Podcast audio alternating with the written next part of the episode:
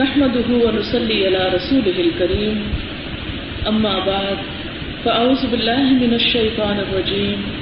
بسم الله الرحمن الرحيم. رب اشرح لي صدري ويسر لي أمري. واحلل عقدة من لساني يفقهوا قولي.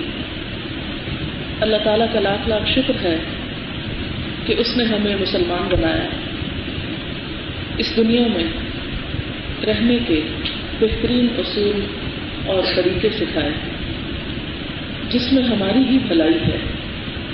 اگر ہم اپنی عقل کو استعمال کر کے اپنے لیے کوئی اچھی چیز تجویز کرتے بھی ہیں، تو بسا اوقات یہ ہوتا ہے کہ جب ایک گروہ اپنی بھلائی کے کچھ اصول، ضابطے اور قاعدے وضع کرتا ہے، تو اس سے دوسرے گروہ کو نقصان پہنچتا ہے۔ کیونکہ ہر انسان اپنے فائدے کی بات سوچتا ہے۔ اللہ تعالیٰ کی چونکہ ہم سب مخلوق ہیں، اس لیے اس نے جو کچھ ہمارے لیے بھیجا، وہ ہم سب کی ضروریات اور ہم سب کے مفادات کو سامنے رکھ کر ہمیں بتایا۔ کیونکہ اللہ تعالیٰ کو انسانوں میں سے کسی ایک خاص گروہ سے پیار نہیں، بلکہ اسے اپنی تمام مخلوق سے محبت ہے۔ اسلام کس چیز کا نام ہے؟ اسلام زندگی گزارنے کے طریقے کا نام ہے۔ اور وہ طریقہ صرف نماز روزے کی حد تک نہیں، صرف چند عبادات اور ریچولس کی حد تک نہیں، بلکہ اس کے ساتھ ساتھ اس کے اخلاق، اس کے معاملات، انسان کی اپنی ذات کی بھلائی اور دوسرے تمام انسانوں اور صرف انسانوں نہیں دوسری تمام مخلوق جیسے جانور پودے نباتات اور جمادات اور پوری کائنات، پورے انوائرمنٹ جو بھی ہماری سراؤنڈنگس ہیں، ان سب کی بھلائی، ان سب کے اندر امن و امان اور سکون پیدا کرنے کے طریقوں کا نام ہے۔ آج جس موضوع پر اس شام آپ سے بات کرنا چاہتی ہوں، وہ عباد الرحمان کی صفات ہے۔ کہ اللہ تعالیٰ کے پیارے بندے جن سے اللہ تعالیٰ راضی ہوتا ہے اور جن کو وہ اپنے بندے کہتا ہے۔ جیسا کہ ابھی بات ہوئی، ساری مخلوق کنبا خدا کا ہے کہ ہر وہ چیز جو اللہ نے پیدا کی، وہ اسی کی ہے۔ لیکن کچھ بندے ایسے ہیں اس ساری مخلوق میں سے کہ جن کو وہ اپنے بندے کہتا ہے۔ اس میں ایک خاص اپنائیت بھی ہے، محبت بھی ہے۔ اور اللہ تعالیٰ کے قرب کا احساس بھی۔ آپ دیکھیں کہ جس چیز سے انسان کو محبت ہوتی ہے، جو چیز انسان کو اچھی لگتی ہے، اگر وہ چیز انسان کے لیے اچھے الفاظ کا اظہار کرے، تو انسان کو اس سے جتنی خوشی ہوتی کسی اور سے نہیں۔ انسان کو اگر اللہ تعالیٰ سے محبت ہو، تو رحمان اللہ تعالیٰ جب بندے کو اپنا کہہ کے پکارتا ہے، تو اس اپنائیت میں کچھ لطف ہی اور ہے۔ خواہ ہم اس کی طرف توجہ کریں یا نہ کریں، ہم بندے تو اسی کے ہیں۔ لیکن جب ہم اس کی طرف توجہ کرتے ہیں، اس کو اپنا رب مان لیتے ہیں، اس کی مرضی کے مطابق اپنی مرضی کو ڈھال لیتے ہیں، تو پھر وہ ہم سے پیار کرتا ہے۔ اور اس کے اس نے کچھ ضابطے، کچھ ادب، آداب بتائے ہیں۔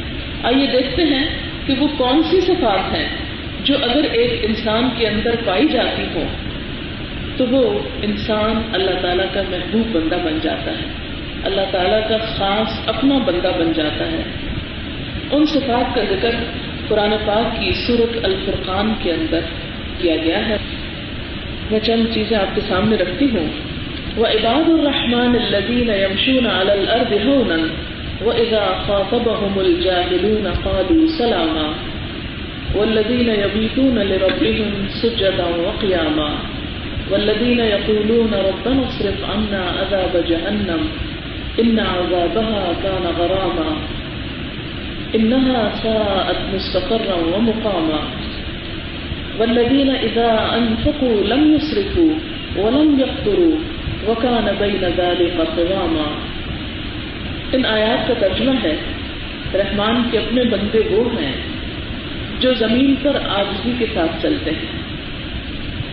اور جب بے علم لوگ جہالت کی باتیں کرنے لگتے ہیں، تو کہہ دیتے ہیں کہ تم پر سلام ہے۔ جو اپنے رب کے سامنے راتیں سجدے میں گزارتے ہیں اور کھڑے رہتے ہیں۔ اور وہ لوگ جو کہتے ہیں کہ اے ہمارے رب تو ہم سے جہنم کے عذاب کو دور کر دے، کیونکہ اس کا عذاب تو چمٹ جانے والا ہے۔ وہ عذاب اور وہ جہنم بہت بری جگہ ہے ٹہرنے کی، اور بہت بری جگہ ہے رہنے کی۔ اور رحمان کے بندے وہ ہیں کہ جب خرچ کرنے لگے تو بے جا خرچ نہیں کرتے اور نہ بخل کرتے ہیں، بلکہ ان دونوں راستوں کے درمیان ایک دال کی راہ اختیار کرتے ہیں۔ اور جو اللہ کے ساتھ کسی دوسرے کو معبود نہیں پکارتے اور کسی ایسے شخص کو قتل کرنا جسے اللہ نے حرام کر دیا ہے، وہ حق کے بغیر قتل نہیں کرتے۔ رحمان کے بندے زنا کے مرتکب نہیں ہوتے۔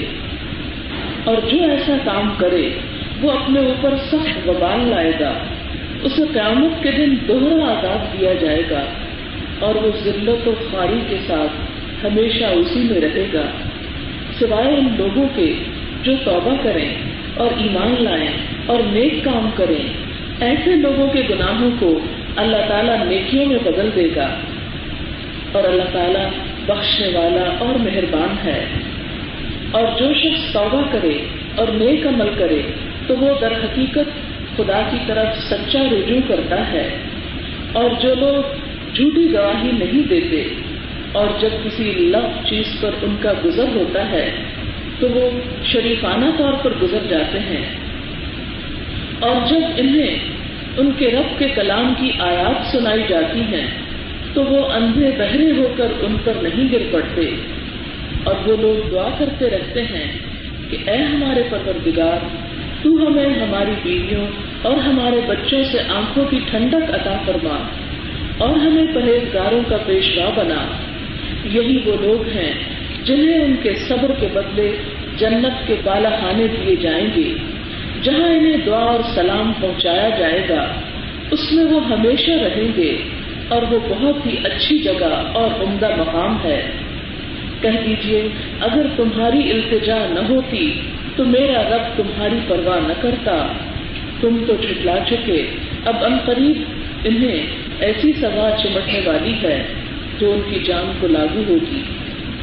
یہاں ہم دیکھتے ہیں کہ ان آیات میں چند ایسی صفات کا ذکر کیا گیا کہ اگر ہم ان کو اپنے اندر اختیار کر لیں، تو ہم رحمان کے پیارے بندوں میں شامل ہو سکتے ہیں۔ ان صفات کا میں بعد میں ذکر کروں گی۔ اس سے پہلے ایک بات یہ کہنا چاہوں گی کہ جب بھی ہم ایک خاص طرز زندگی کے عادی ہو جاتے ہیں پھر اس کے بعد اس کو چھوڑ کر جب دوسرا طرز زندگی اختیار کرنا چاہتے ہیں، جس میں ہمیں پتہ چلتا ہے کہ رحمان کو پسند یہ ہے، تو بعض اوقات دل پر بہت بوجھ پڑنے لگتا ہے۔ دل گھٹنے لگتا ہے۔ انسان یہ محسوس کرتا ہے کہ شاید میں ایسا کبھی نہ کر سکوں۔ پھر انسان کے دل میں یہ خوف پیدا ہوتا ہے کہ اگر میں ایسا کرنے کی کوشش کروں گا تو مجھے فلاں فلاں نقصان ہوگا۔ میرے چند مفادات پر زد پڑے گی۔ لیکن حقیقت یہ ہے کہ جب انسان اس راستے کو چھوڑ کر دوسرا راستہ اختیار کرتا ہے، تو بالآخر نوبت اس بات پر آتی ہے کہ انسان کو انہی چیزوں میں جنہیں کل تک وہ مشکل سمجھتا تھا، انہی میں لذت آنے لگتی ہے، انہی میں اس کے دل کو سکون آنے لگتا ہے۔ اور پھر دل گھٹنے کی بجائے دل کھلنے لگتا ہے کہ جب بھی انسان ایک نیا راستہ اختیار کرتا ہے، تو اسے ہمیشہ شروع میں مشکل پیش آتی ہے۔ اور انسان کو شیطان مایوس کرنے کے لیے کافی ہے۔ وہ اس کو یہ سجھاتا ہے کہ تم اس راستے پر چل سکتے ہی نہیں۔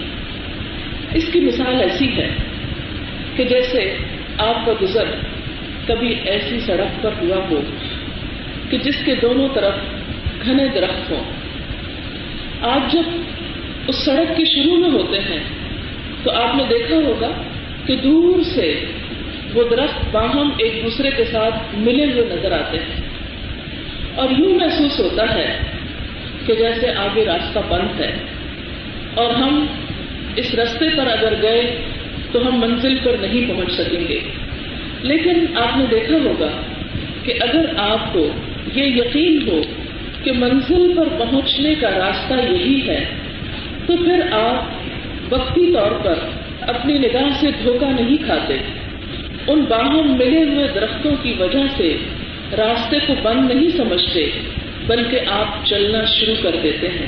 اور آپ نے دیکھا ہوگا، جو جو آپ آگے بڑھتے ہیں، وہ راستہ کھلتا چلا جاتا ہے۔ حتیٰ کہ آپ کو دور سے وہ راستہ جو بند نظر آ رہا تھا، قریب پہنچنے پر وہ بند نظر نہیں آتا اور آپ بسہولت اپنی منزل تک پہنچ جاتے ہیں۔ لیکن اگر آپ کے دل میں یہ شک ہو کہ نہیں، راستہ شاید بند ہی ہو اور میں نہیں پہنچ سکوں گا، اور اگر آپ کو یہ بھی خیال ہو کہ میں وہاں پہنچنے کے لیے کوئی دوسرا راستہ بھی اختیار کر سکتا ہوں تو ایسی صورت میں انسان کبھی بھی منزل تک نہیں پہنچ سکتا۔ اب یہاں اس مثال سے اس بات کو سمجھ لیجیے کہ بطور مسلمان ہمارا یہ ایمان ہے کہ مرنے کے بعد ہم سب کا حساب ضرور ہوگا۔ ہمارے اعمال کی چھان پھٹک ہوگی۔ ہم سے ہمارے اعمال کے بارے میں پوچھا جائے گا۔ ہمیں اللہ تعالیٰ نے جو نعمتیں دی ہیں، ان کے بارے میں بھی سوال ہوگا۔ جیسا کہ قرآن پاک میں آتا ہے کہ تم نعمتوں کے بارے میں ضرور سوال کیے جاؤ گے۔ جب ہمارا یہ یقین ہے اور پھر ہمیں یہ بھی معلوم ہے کہ اس سوال جواب میں، اس امتحان میں اگر ہم ناکام ہو گئے، تو اس کے نتیجے میں ہمیں ایک بڑی پریشانی بھی اٹھانی پڑ سکتی ہے۔ اور اگر ہم کوشش کر کے، محنت کر کے اس امتحان میں کامیاب ہو جاتے ہیں، تو ہمیشہ کے لیے ابدی راحتوں کے دروازے ہم پر کھل جائیں گے۔ ایسی صورت میں آپ دیکھیں کہ جب ہمارا یہ یقین ہے کہ ہمارے لیے راحت اور خوشی اور اطمینان کی جگہ وہی ہے، اور اس کے علاوہ کوئی اور نہیں یعنی جنت اور دوزت کے درمیان کوئی اور جگہ نہیں کہ مرنے کے بعد جہاں ہم رہ سکیں یا سر چھپا سکیں تو پھر ہمیں لامحالہ ان دو میں سے ایک کو اپنے لیے چوز کرنا ہے۔ اگر ہم اپنے لیے یہ پسند کرتے ہیں کہ ہم جنت تک پہنچیں تو پھر یہ بھی یاد رکھیے کہ اس تک پہنچنے کے لیے ہمیں کچھ مشکلات سے بھی گزرنا ہے۔ اور کچھ ایسی چیزوں کو بھی اختیار کرنا ہے جو ہمیں بظاہر اپنے لیے مشکل نظر آتی ہے ہمیں تکلیف دہ معلوم ہوتی ہے لیکن یہ یاد رکھیے کہ جب کسی چیز کی طلب اور محبت دل میں بیٹھ جاتی ہے، تو پھر اس راستے کی ساری مشکلیں بھی آسان ہو جاتی ہیں۔ اب ہم اگر یہ چاہتے ہیں کہ جنت تک پہنچیں، رب کی رضا تک پہنچیں، تو جیسا کہ آپ صلی اللہ علیہ وسلم نے بتایا کہ جنت جو ہے، وہ ناپسندیدہ چیزوں سے گھیر دی گئی ہے۔ یعنی اس کا راستہ کٹھن راستہ ہے۔ وہ ایک بلند مقام ہے۔ اس تک پہنچنا ایسا ہی ہے جیسا کہ انسان ایک پہاڑ پر چڑھتا ہے۔ تو پہاڑ پر چڑھنے میں دقت تو ہوتی ہے، لیکن اگر آپ کو کبھی ایکسپیرئنس ہوا ہو پہاڑ پر چڑھنے کا، تو آپ نے دیکھا ہوگا کہ جب آپ چوٹی پہ پہنچ جاتے ہیں، چوٹی کو سر کر لیتے ہیں، تو پھر آپ کی خوشی کا عالم کیا ہوتا ہے؟ اور وہ جو راستے کی تھکاوٹ ہوتی ہے، وہ وہاں جا کر سب بھول جاتی ہے۔ اور اس بلند مقام سے جو آس پاس کے خوبصورت نظارے آپ کو دیکھنے کو ملتے ہیں تو اس میں آپ کو یہ یاد نہیں رہتا کہ آپ نے کتنا تکلیف دہ سفر طے کیا۔ اور ویسے بھی آپ دیکھیں کہ اس مشقت اور ایکسرسائز کے بعد جسمانی طور پر بھی جتنا آپ ریلیکس فیل کرتے ہیں، آرام سے نہیں۔ آپ دیکھیں کہ انسان کے نفس کے اندر آرام کی خواہش ہوتی۔ مثلاً آپ دیکھیں نماز کا وقت ہے، آرام ہوتی ہے۔ آپ نہیں اٹھنا چاہتے، آپ آرام کرنا چاہتے ہیں۔ کوئی بات نہیں، اپنے دل کی مان لیں آرام کرتے چلے جائیں۔ اب آپ دیکھیں گے، آرام آرام آرام آرام۔ اینڈ کیا ہوگا؟ ریزلٹ کیا ہوگا؟ وہ آرام ایک مشقت میں بدل جائے گا۔ اس آرام کے بعد جب آپ اٹھیں گے، تو کیا ہوگا؟ آپ کا جسم پھر سے ایک مزید تھکاوٹ کا شکار ہو چکا ہوگا۔ آپ فریش نہیں اٹھیں گے۔ بالکل اسی طرح ہم جتنی بھی پسندیدہ چیزوں کو اختیار کرتے ہیں، اگر ان کی کثرت ہو جائے، وہ ایک حد سے بڑھ جائے تو وہی چیزیں ہمارے لیے باعث مشقت ہو جاتی ہیں۔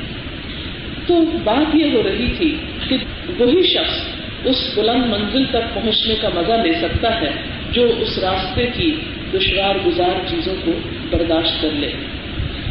اس مشقت کو اٹھا لے۔ پھر ہم دیکھیں کہ جنت بھی اسی طرح بلند جگہ مشقتوں سے گھری ہوئی ہے۔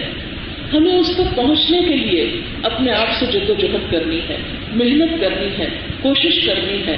اس میں ہمیں کبھی تھکان لاحق ہوگی، کبھی خلاف نفس باتوں کا سامنا ہوگا۔ اور خاص طور پر یہ صفات جو میں آپ کے سامنے رکھنے چلی ہوں، ان کو اپنی زندگی میں اختیار کرنا ہوگا۔ جن چیزوں کو اللہ تعالیٰ نے ناپسند فرمایا ہے، ان سے بچنا ہوگا۔ پھر ہی ہم اس منزل تک پہنچ سکتے ہیں۔ اب آپ دیکھیں کہ اگر آپ اس منزل کو وہ نظر تو آ رہی ہے آپ کو اور آپ اس کی طرف دیکھتے ہیں، لیکن کوشش کرنا نہیں چاہتے۔ تو آپ کے لیے وہ منزل کا حصول ممکن ہی نہیں۔ اب ان آیات کو سننے سے پہلے سب سے پہلا کام آپ یہ کیجیے کہ اپنے دل میں یہ ارادہ کیجیے کہ یہ وہ صفات جو رحمان کو بڑی پیاری ہیں، پسند ہیں، میں ان کو اپنے اندر پیدا کروں گی تاکہ رحمان مجھے پسند کرے۔ اور پھر یہی وہ صفات ہیں جس سے مجھے رحمان کا قرب نصیب ہو سکتا ہے۔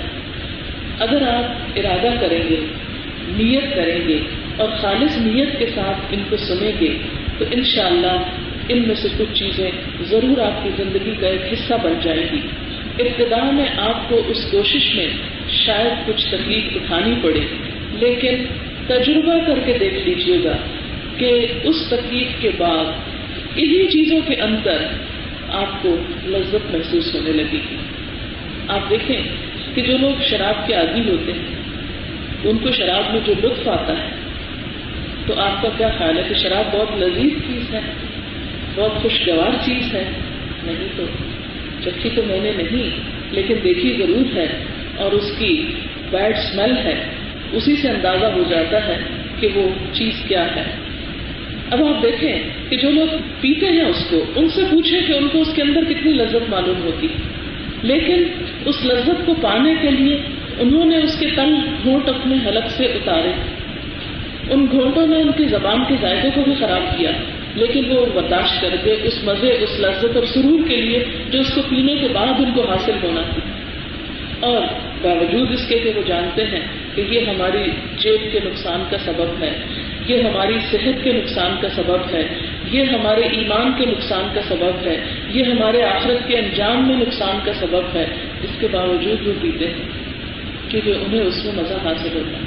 بالکل اسی طرح جو اللہ تعالیٰ کی پسندیدہ صفات ہیں، ان کو اختیار کرنے میں بھی کئی نقصان اٹھانے پڑتے ہیں، لیکن یہ سب وقتی نقصان ہوتے ہیں۔ مثلا نماز کا وقت ہے۔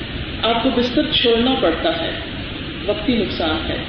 لیکن جب آپ اٹھ جاتے ہیں، پھر آپ کو وضو تو دل نہیں کرتا، لیکن جب آپ کر جاتے ہیں، تو اس میں ہی آپ کو سکون اور ایک لذت محسوس ہوتی۔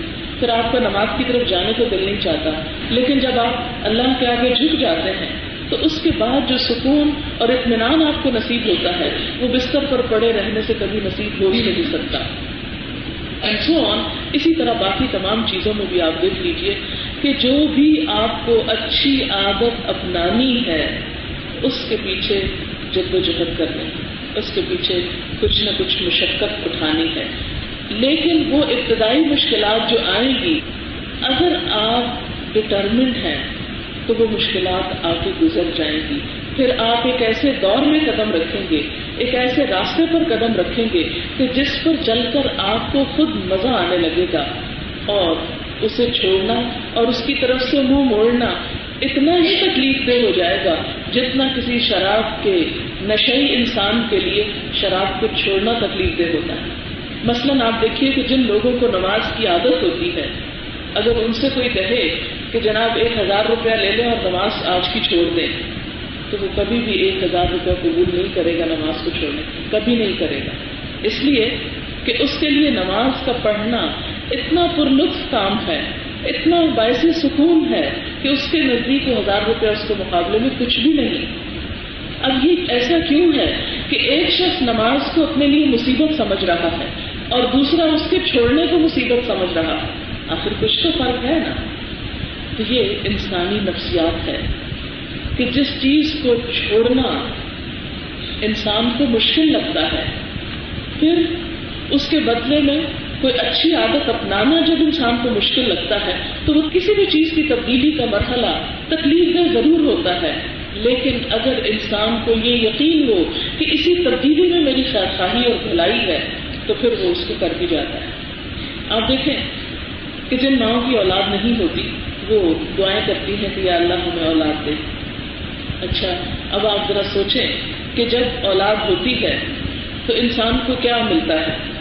سب سے پہلی بات یہ کہ جب ایک عورت کنسیو کرتی ہے، کتنی تکلیف سے گزرتی ہے، پھر جب وہ بچے کو جنم دیتی وہ مرحلہ کتنا جان جوکھوں کا ہے؟ پھر اس کے بعد اس کو کتنے عرصے تک دودھ پلاتی ہے، اس کی ہر نجاست کو صاف کرتی ہے، یہ سارا کتنا مشکل مرحلہ ہے۔ پھر اس سے آگے کے آپ دیکھیں کہ جب بچے بڑے ہو جاتے ہیں اور بڑے ہو کر جوان ہو جاتے ہیں اور جوان ہو کر بات نہیں مانتے اور الٹا والدین ہی کو برا بھلا کہنے لگتے ہیں۔ تو یہ سب کچھ کتنا تکلیف دہ ہوتا ہے۔ اب پھر آ جائے گی اس عورت پر کہ جو اولاد مانگ رہی ہے۔ کیا آپ یہ کہہ سکتے ہیں کہ وہ دوسرے معنوں میں مشقتیں مانگ رہی ہے؟ تکلیفیں مانگ رہی ہے۔ سر تکلیف ہے۔ آخر تک تکلیف ہے۔ آپ نے دیکھا ہوگا کہ ایک ماں جب ماں بنتی ہے، اس دن کے بعد اس کی اپنی ہستی گم ہو جاتی۔ اب وہ صرف اپنے لیے نہیں جیتی، وہ اپنے بچوں کے لیے جیتی ہے۔ اس کے بچے دنیا میں کسی بھی گوشے میں ہوں، کہیں پر بھی ہوں، لیکن اس کا دھیان انہیں میں اٹکا رہتا ہے۔ وہ بوڑھے بھی ہو جائیں، لیکن وہ اس کے لیے بچے ہی رہتے ہیں۔ اب آپ دیکھیں کہ پھر ہم جب جانتے ہیں کہ ماں بننے میں اتنی تکلیفیں ہیں، تو پھر کیوں لوگ ماں بننے کی خواہش کرتے ہیں؟ کسی ایسی عورت سے پوچھیے جس کے بچے نہیں، وہ اپنے آپ کو کتنا محروم، کتنا پریشان، کتنا بدقسمت سمجھتی لیکن بچوں کے ہونے کا مطلب ایک ایک مشقت خود قرآن اس کی گواہی دیتا ہے کہ اس کی ماں نے اس کو مشکل پہ مشکل کے ساتھ اس کا حمل اٹھایا اور اس کو دودھ پلایا۔ اس نے یہ سب کچھ کیوں کیا؟ ایک بچے کی محبت میں تو جس چیز کے ساتھ انسان کو محبت ہوتی ہے اس کے لیے انسان ہر تکلیف اٹھا کر خوشی محسوس کرتا ہے۔ اب آپ دیکھیے، ہم میں سے ہر شخص کہتا ہے، مجھے تو اپنے رب سے بڑی محبت ہے۔ اگر کوئی آپ کو کہے کہ تمہیں اللہ تعالیٰ سے محبت نہیں، تو آپ اس کی طرف دیکھیں گے، گویا آپ کو گالی دے رہا ہے۔ ہر شخص یہی دعویٰ کرتا ہے، حتیٰ کہ مسلمان کے غیر مسلم بھی یہی دعویٰ کرتے ہیں کہ ان کو اپنے رب سے محبت ہے مان لیا کہ رب سے محبت ہے۔ جب رب سے محبت ہے، تو پھر رب کی پسندیدہ صفات اختیار کرنا بھی مشکل کیوں ہے؟ نہیں مشکل۔ بات یہ ہے کہ محبت ہی نہیں۔ اگر دل میں سچی تڑپ پیدا ہو جائے، محبت پیدا ہو جائے، تو پھر ہمارے لیے یہ سارے راستے آسان ہو جائیں۔ اب مثلاً آپ دیکھیں کہ ایک شخص جو ملازمت کرتا ہے، کتنی مشکلیں بازوقات اٹھاتا ہے۔ کئی ملازمتیں ایسی ہوتی ہیں کہ جس میں انسان کو اذانوں سے بھی پہلے اٹھنا پڑتا ہے، پھر وہ اپنے کام پہ پہنچتا ہے۔ اس وقت گھر سے نکلتا ہے کہ بیوی بچے سو رہے ہوتے ہیں۔ وہ جب شام کو واپس پہنچتا ہے تو بچے پھر سو رہے ہوتے ہیں۔ ہفتہ ہفتہ وہ بچوں کی شکل نہیں دیکھ پاتا۔ اگر اس سے کوئی یہ کہے کہ آپ بہت تکلیف اٹھا رہے ہیں، آئیے آپ کی ملازمت چھڑا دیتے ہیں، تو کیا وہ چھوڑنے کو تیار ہوگا؟ لیکن وہ یہ ساری مشقت خوشی سے برداشت کرتا ہے۔ کیوں؟ اس لیے کہ اسے اپنی ملازمت کے نتیجے یا سلے میں ملنے والی جو اجرت ہے وہ بڑی پیاری اس پر اس کی اپنی زندگی اور اپنے خاندان کی زندگی کی بقا ہے۔ اس کا انحصار ہے۔ لہذا کوئی بھی شخص جس چیز سے محبت کرتا ہے، جو اس کا مشن ہوتا ہے، جو اس کا گول ہوتا ہے، جو اس کی منزل ہوتی ہے، اس تک پہنچنے کی ہر مشقت، ہر تکلیف، ہر دکھ اس پہ آسان ہو جاتا ہے۔ آپ کو معلوم ہے، وہ ایک مشہور کہانی ہے محبت کی، فرحاد اور شیریں کی۔ کہ فرحاد نے شیریں کو پانے کے لیے جو شرط رکھی گئی کہ دودھ کی نہر وہ بنا کے لائے، تو سنگلاخ علاقے میں اس نے پتھر کاٹ کاٹ کر وہ نہر تیار کی، وہ پتھروں کو توڑا اور اس کام کو اس نے خوشی سے کیا۔ اسی طرح دنیا میں دن رات آپ کو بے شمار مثالیں نظر آئے مثلاً، کسی کو اچھا پہننے کا شوق ہے، کسی کو اچھا کھانے کا شوق ہے، کسی کو گھر سجانے کا شوق ہے تو آپ دیکھیے کہ یہ سب کام مشقت کے بغیر ہو جاتے ہیں امن سے ہو جاتے ہیں کسی پریشانی کے بغیر ہو جاتے ہیں۔ نہیں آپ دیکھیے کہ جتنے بھی کام ہیں ہماری پسند کے وہ سب مشکل سے ہوتے ہیں۔ تو جب ہمیں دنیا کے کاموں میں مشقت کے بعد راحت ملتی ہے آپ دیکھیں صبح سویرے آپ اٹھ کے گھر صاف کرنے سے شروع ہو جاتے ہیں۔ جب آپ صاف کرتے کرتے آخر تک پہنچتے ہیں ساری مشقت اٹھا کے تو پھر صاف ستھرا گھر دیکھ کے آپ کو کتنا لطف آتا ہے۔ اسی طرح بچے ہیں کسی خاص ڈگری کے لیے جب پڑھتے ہیں، تو آپ نے دیکھا ہوگا، راتوں کو جب ساری دنیا سوتی ہے، وہ جاگ رہے ہوتے ہیں، وہ پڑھ رہے ہوتے ہیں۔ اور وہ کس لیے پڑھتے ہیں؟ کہ ان کی زندگی میں وہ دن آئے کہ جب ان کو ان کی منزل مل جائے۔ کوئی ڈاکٹر بننا چاہتا ہے، کوئی انجینئر بننا چاہتا ہے، کسی کا کچھ اور گول ہے، اس کے لیے سال ہر سال کی جگہ جو ہے شامل ہوتی ہے۔ لیکن جب وہ بن جاتے ہیں تو ان کو یہ گنا اطمینان ہوتا ہے، سکون ہوتا ہے، خوشی ہوتی ہے۔ اس ایک دن کی خوشی کے لیے اور اس اگلی زندگی کی بھلائی کے لیے جو اس کیریئر کو اپنا کر انسان کو ملتی ہے، اس کے لیے اس نے کتنی محنتیں کی۔ اور باقی جب وہ اپنی منزل پاتا ہے تو خوش ہوتا ہے۔ بالکل اسی طرح اگر ہم یہ چاہتے ہیں اور اپنے ایمان کے تقاضے کے طور پر کہ ہمیں اس دنیا سے جانے کے بعد اگلی دنیا میں سکون حاصل کرنا ہے خوشی حاصل کرنی ہے، تو ضروری ہے کہ اس خوشی کو پانے کے لیے آج کے دن میں ہم محنت کریں۔ اور وہ پسندیدہ صفات جو اللہ تعالیٰ کو بہت پیاری ہیں، ان صفات کو اختیار کرنے میں اگر ہمیں کچھ مشکل ہوتی ہے، کچھ تکلیف ہوتی ہے، کبھی ہماری نیند کم ہو جاتی ہے، یا کبھی ہماری اور خواہشات پر تھوڑی زد پڑ جاتی ہے، تو ان کو خوش دلی کے ساتھ برداشت کریں۔ اب دیکھیں کہ جب انسان دنیا میں کسی انسان کے لیے کچھ کرتا ہے اور بددلی سے کرتا ہے، تو جس کے لیے وہ کیا جاتا ہے، اس کو، اس سے کوئی خوشی نہیں ہوتی۔ لیکن جب آپ کسی کے لیے کچھ کرتے ہیں اور خوشی کے ساتھ کرتے ہیں، تو جس کے لیے کرتے ہیں، اس کو بھی اس خوشی سے خوشی حاصل ہوتی ہے۔ تو یہ فطرت کا ایک اصول ہے۔ لہذا ہم جب تک اپنے دل میں یہ عزم نہیں کرتے کہ مشکل ہو یا آسانی ہو، میں نے جب ارادہ کر لیا کہ میں نے اپنے رب کو پانا ہے اور اس جنت کو حاصل کر کے چھوڑنا ہے، تو پھر میرے رستے میں جو بھی آئے، میں اس کو اختیار کرنے کو تیار ہوں۔ میں اس کے لیے سب کچھ گوارا کر لوں۔ اور یہی حال صحابہ کرام کا تھا۔ آپ دیکھیں کہ انہوں نے اس رضا کو پانے کے لیے، اس اعلی مقام کو حاصل کرنے کے لیے پھر کیا کیا؟ ہر طرح کی قربانی دی۔ حتیٰ کہ جان تک خوشی خوشی قربان کی۔ اور اس میں کبھی ایک لمحے کے لیے بھی ان کی زندگی میں پچھتاوا نہیں آیا۔ ہمارا تو یہ ہوتا ہے نا کہ اگر ہم کبھی کچھ قربان کر بیٹھے تو پھر اس کے بعد سوچتے ہیں اگر وہ نہ کرتے تو آج یہ ہوتا۔ کیوں چھوڑ دیا وہ؟ کیوں ہاتھ سے نکل گیا؟ نہیں، جب اللہ کو ہم نے کچھ بھی دے دیا، اپنا وقت دے دیا، اپنی طاقت دے دی، اپنا مال دے دیا اس کے راستے میں، پھر پچھتاوا کیسا؟ وہ تو وہ جگہ ہے، وہ بینک ہے جس میں کسی چوری ڈاکے کا کوئی اندیشہ نہیں۔ جس میں چیز جانے کے بعد صرف ویسی نہیں، دس گنا تو لازمی طور پر ٹین پرسینٹ تو لازمی منافع ہے اور اس کے علاوہ سات سو گنا تک بھی جا سکتا ہے اور کچھ لوگوں کا اس سے بھی آگے بڑھ کر۔ آپ دیکھیں کہ دنیا میں جب ہم اپنی اولاد کے لیے بھی تھکتے ہیں تو آپ نے دیکھا ہوگا کہ اکثر اولاد بڑی ہو کر ماں باپ کا حق ادا نہیں کرتی، بلکہ الٹا ماں باپ کے لیے ایک آزمائش اور مصیبت کا سبب بن جاتی۔ لیکن اللہ کے راستے میں جب کوئی تکلیف اٹھاتا ہے۔ تو یہ ہو نہیں سکتا کہ اللہ تعالیٰ اس کی قدردانی نہ کرے۔ بار بار قرآن پاک میں ایک لفظ آتا ہے، شکورا، کہ اللہ بڑا قدردان ہے۔ اللہ کے راستے میں ایک چھوٹی سی چیز بھی جو انسان کرتا ہے، اللہ تعالیٰ کسی بھی مخلوق سے بڑھ کر اس کا اگر انسان کو دیتا ہے۔ تو پھر ہم اس کے لیے تو بہت کچھ کرنے کو تیار ہیں، جہاں سے ہمیں نفے کی توقع بھی نہیں، جہاں ہمیں یقین نہیں۔ مثلاً اولاد اس کے لیے ہم کیا کچھ نہیں کرتے؟ ایک ماں کی ساری مشقتیں نظروں میں رکھیں۔ لیکن جواب میں کیا ہوتا ہے؟ کہ قسمت کی بات ہوتی ہے کہ اولاد اچھی نکل آئے تو ماں باپ کے لیے خوشی کا سبب، اور اگر خدا نہ خواستہ اولاد کسی بھی لحاظ سے تکلیف دے، تو زندگی میں اس سے بڑھ کر کوئی تکلیف ہو نہیں سکتی۔ لیکن اس کے باوجود ہم سب کچھ اس کے لیے کرتے ہیں۔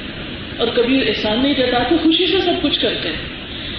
تو اب دیکھیں کہ اگر ہمیں رحمان سے پیار ہے، اگر ہمیں اپنے سے پیار ہے، کیونکہ رحمان نے جو کچھ ہمیں دیا، ہماری بھلائی کے لیے دیا۔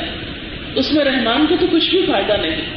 اس لیے میں کہوں گی، اگر ہمیں اپنے سے پیار ہے، اگر ہم اپنے خیر خواہ ہیں، اگر ہم اپنا فائدہ چاہتے ہیں، اگر ہم خود کو ہلاکت سے بچانا چاہتے ہیں، تو پھر ہمیں اپنے اندر یہ صفات پیدا کرنا ہوگی۔ کیونکہ اسی میں ہماری بھلائی ہے اور بھلائی صرف آخرت کی بھی دنیا کی بھی ہے۔ کیونکہ عموماً ہمارے یہاں یہ تصور پایا جاتا ہے کہ یہ جو دین کے کام ہے نا، ان کا فائدہ بس آخرت میں ہی ہوگا۔ نہیں، دین تو ہمارے دنیا کے سکون کے لیے بھی آیا ہے۔ دین میں جتنے احکامات ہیں، وہ تو ہماری اس دنیا کو بھی اچھا کر دیتے ہیں۔ اگر ہم ان کو صحیح معنوں میں اور درست طریقے سے اپنی زندگی میں اپنائیں۔ اسلام کا تو اصل مطلب ہی کیا ہے؟ سلامتی، امن، سکون، اطمینان۔ اسلام پر عمل کرنے سے انسان بے سکون نہیں ہوتا۔ یہ ہماری بھول ہے، یہ شیطان کا دھوکہ ہے، جو ہمارے سامنے اچھے کاموں کو مشکل سے مشکل بنا کر پیش کرتا ہے۔ نہیں، جب ہم ان چیزوں کو اختیار کر لیتے ہیں، تو اس سے بڑھ کر لذت کسی اور چیز میں ہے ہی نہیں۔ تو چلیے پھر دیکھتے ہیں کہ آج کی اس مجلس میں اور ان آیات میں اللہ تعالیٰ ہم سے کن اچھے کاموں کا تقاضا کرتے ہیں اور کن بری باتوں کو چھوڑنے کے لیے کہتے ہیں۔ تو سب سے پہلی چیز جس کا ہم سے تقاضا کیا گیا وہ ہے وہ عباد الرحمان الزین یمشون الارض ہونا کہ رحمان کے بندے وہ ہوتے ہیں جو زمین پر آہستگی سے چلتے ہیں، باوقار انداز میں چلتے ہیں۔ آپ دیکھیے کہ اللہ تعالیٰ ہمارے اعمال تو کیا ہماری چال پر بھی نظر رکھتا ہے۔ ہماری چال بھی ہمارا عمل ہے۔ اور چال کوئی معمولی عمل نہیں، بہت بڑا عمل ہے۔ اس لیے کہ انسان کی چال چلن ہی اس کا کتاب ہے۔ انسان کی چال سے ہی انسان کی شخصیت جھلکتی کہ انسان کے اندر کیا ہے۔ اس کے اندر کتنا تقوی ہے، اس کے اندر کتنی رب کی محبت ہے۔ آپ نے دیکھا ہوگا کہ مختلف لوگوں کی چال سے ان کی شخصیت جھلکتی ہے۔ اور باقاعدہ یہ ایک علم ہے، ایک فن ہے کہ چال سے شخصیت کا اندازہ لگانا۔ ایک جاہل کی چال، ایک گنڈے بدماش کی چال، اور اسی طرح ایک عالم کی چال، ایک دولت کے نشے میں مبتلا انسان کی چال۔ تو یہ سب چالیں انسان کی شخصیت کی عکاس ہوتی ہیں۔ تو ہمیں کیا حکم دیا جا رہا ہے کہ اپنی چال کو درست کر لو اور کیا کرو؟ اس میں آجزی پیدا کرو۔ رحمان کے بندے الدین یمشون الارض جو زمین میں آجزی کے ساتھ چلتے ہیں۔ اس سے پتہ یہ چلتا ہے کہ اللہ تعالیٰ کو اپنے بندوں کے اندر آجزی بہت پسند ہے۔ یعنی یہ نہیں کہا عباد الرحمان وہ ہوتے ہیں جو نمازیں خوب پڑھتے ہیں۔ وہ تو پڑھتے ہی ہیں اس لیے کہ دن میں پانچ نمازیں فرض ہیں، اس سے تو آپ بچ کے کہیں جا ہی نہیں سکتے۔ جب آپ نے اظہار کر لیا، اقرار کر لیا اسلام کا، تو پھر آپ کو نماز تو پڑھنی ہی ہے۔ لیکن یہاں پر آپ دیکھیں کہ نماز اور دیگر جو فرائض ہیں، ان سے بھی زیادہ توجہ دی گئی یا پرائرٹی دی گئی کس چیز کو؟ چال کو آجزی اور انکساری کو۔ جو اللہ تعالیٰ کو اپنے بندوں میں بہت پسند ہے۔ تکبر، غرور، فخر، بڑائی کچھ گھمنڈ، یہ سب ناپسندیدہ صفات ہیں۔ اس کے برعکس توازو اور خواب ساری اللہ تعالیٰ کو انسان کے اندر بڑی محدود ہے، بہت پسند ہے۔ نبی صلی اللہ علیہ وسلم نے فرمایا، اللہ تعالیٰ نے مجھ پر وہی بھیجی ہے کہ آپس میں توازو اور انکساری سے پیش آؤ۔ تاکہ کوئی کسی پر فخر نہ کرے اور کوئی کسی پر ظلم نہ کرے۔ توازو اور خاکساری سے انسان کی عزت بڑھتی ہے۔ توازو کا اپوزٹ کیا ہے؟ تکبر۔ انسان تکبر کیوں کرتا ہے؟ کس لیے کرتا ہے؟ اپنے آپ کو بڑا بنانے کے لیے۔ حالانکہ اس کی بڑائی کا نسخہ اس کی آرزی میں ہے۔ کتنی حیران کن بات کی کہ انسان بڑا بننا چاہتا ہے کس سے؟ تکبر سے۔ اللہ نے اس کو نسخہ دیا، بڑا بننے کا آرزی اب تکبر ہمارے اندر کون پیدا کرتا ہے؟ کس نے کیا تھا تکبر؟ شیطان نے۔ اس نے کیا کہا تھا؟ اس نے کہا تھا، سورت اللہ راہ میں آتا ہے، انا خیر من کہ میں انسان سے زیادہ اچھا ہوں۔ میں اس کے آگے کیوں جھکوں؟ میں اس کے آگے کیوں ان کے ساری اختیار کروں؟ میں انسان کو سجدہ نہیں کروں گا۔ مجھے تو تم نے آگ سے پیدا کیا اس کو بتی سے پیدا کیا۔ انا خیر میں کو انا خیر، میں اچھا ہوں۔ تو جو انسان یہ کہتا ہے، میں اچھا ہوں، وہ دراصل ایک شیطانی رویے اور شیطانی جال کا شکار ہے۔ وہ شیطان کی مٹھی میں آ جاتا ہے۔ وہ شیطان کا اعلی کار بن جاتا ہے کہ جو انسان خود کو دوسروں کے مقابلے میں نیک یا اچھا سمجھنے لگتا ہے۔ آپ صلی اللہ علیہ وسلم نے فرمایا، من تواد علی رفا اللہ، جو اپنے بھائی کے ساتھ توازو سے پیش آتا ہے، اللہ تعالیٰ اس کا مرتبہ بلند فرما دیتے ہیں۔ اور اس کے برعکس جو تکبر کرتا ہے، فرمایا، ان اللہ لا يحب من كان مختالا فخورا. اللہ تعالیٰ پسند نہیں کرتے اس شخص کو جو اپنے خیال میں بہت بڑا مختالم مغرور اور فخورا فخر کرنے والا گھمنڈی ہوتا ہے۔ ایسے لوگ اللہ کو پسند نہیں ہیں۔ اس کے برعکس ان کے لیے کیا انجام بتایا گیا؟ علیہ سفی جہنم مثلاً للمتکبری کیا جہنم میں تکبر کرنے والوں کے لیے کوئی جگہ نہیں یعنی ان کی جگہ تو وہی ہے، وہ جنت میں جانے کے قابل نہیں۔ اس لیے کہ جنت تو توازو اختیار کرنے والوں کے لیے بنائی گئی۔ اور توازو اور انکساری کا سب سے بڑا مظہر انسان کی چال میں ہے۔ اسی لیے فرمایا اولا تم شکل ارد مرحا کہ زمین پر اترا کے نہ چلو۔ ان نقلم تخرق الارض کیونکہ تم زمین کو پھاڑ نہیں سکتے۔ اولم تبلغ الجبال طولا۔ اور نہ پہاڑوں کی بلندی کو پہنچ سکتے ہو۔ تم جتنا بھی اکڑو آخر کار تم انسان ہی رہو گے۔ انسان سے اوپر کچھ نہیں ہو سکتے۔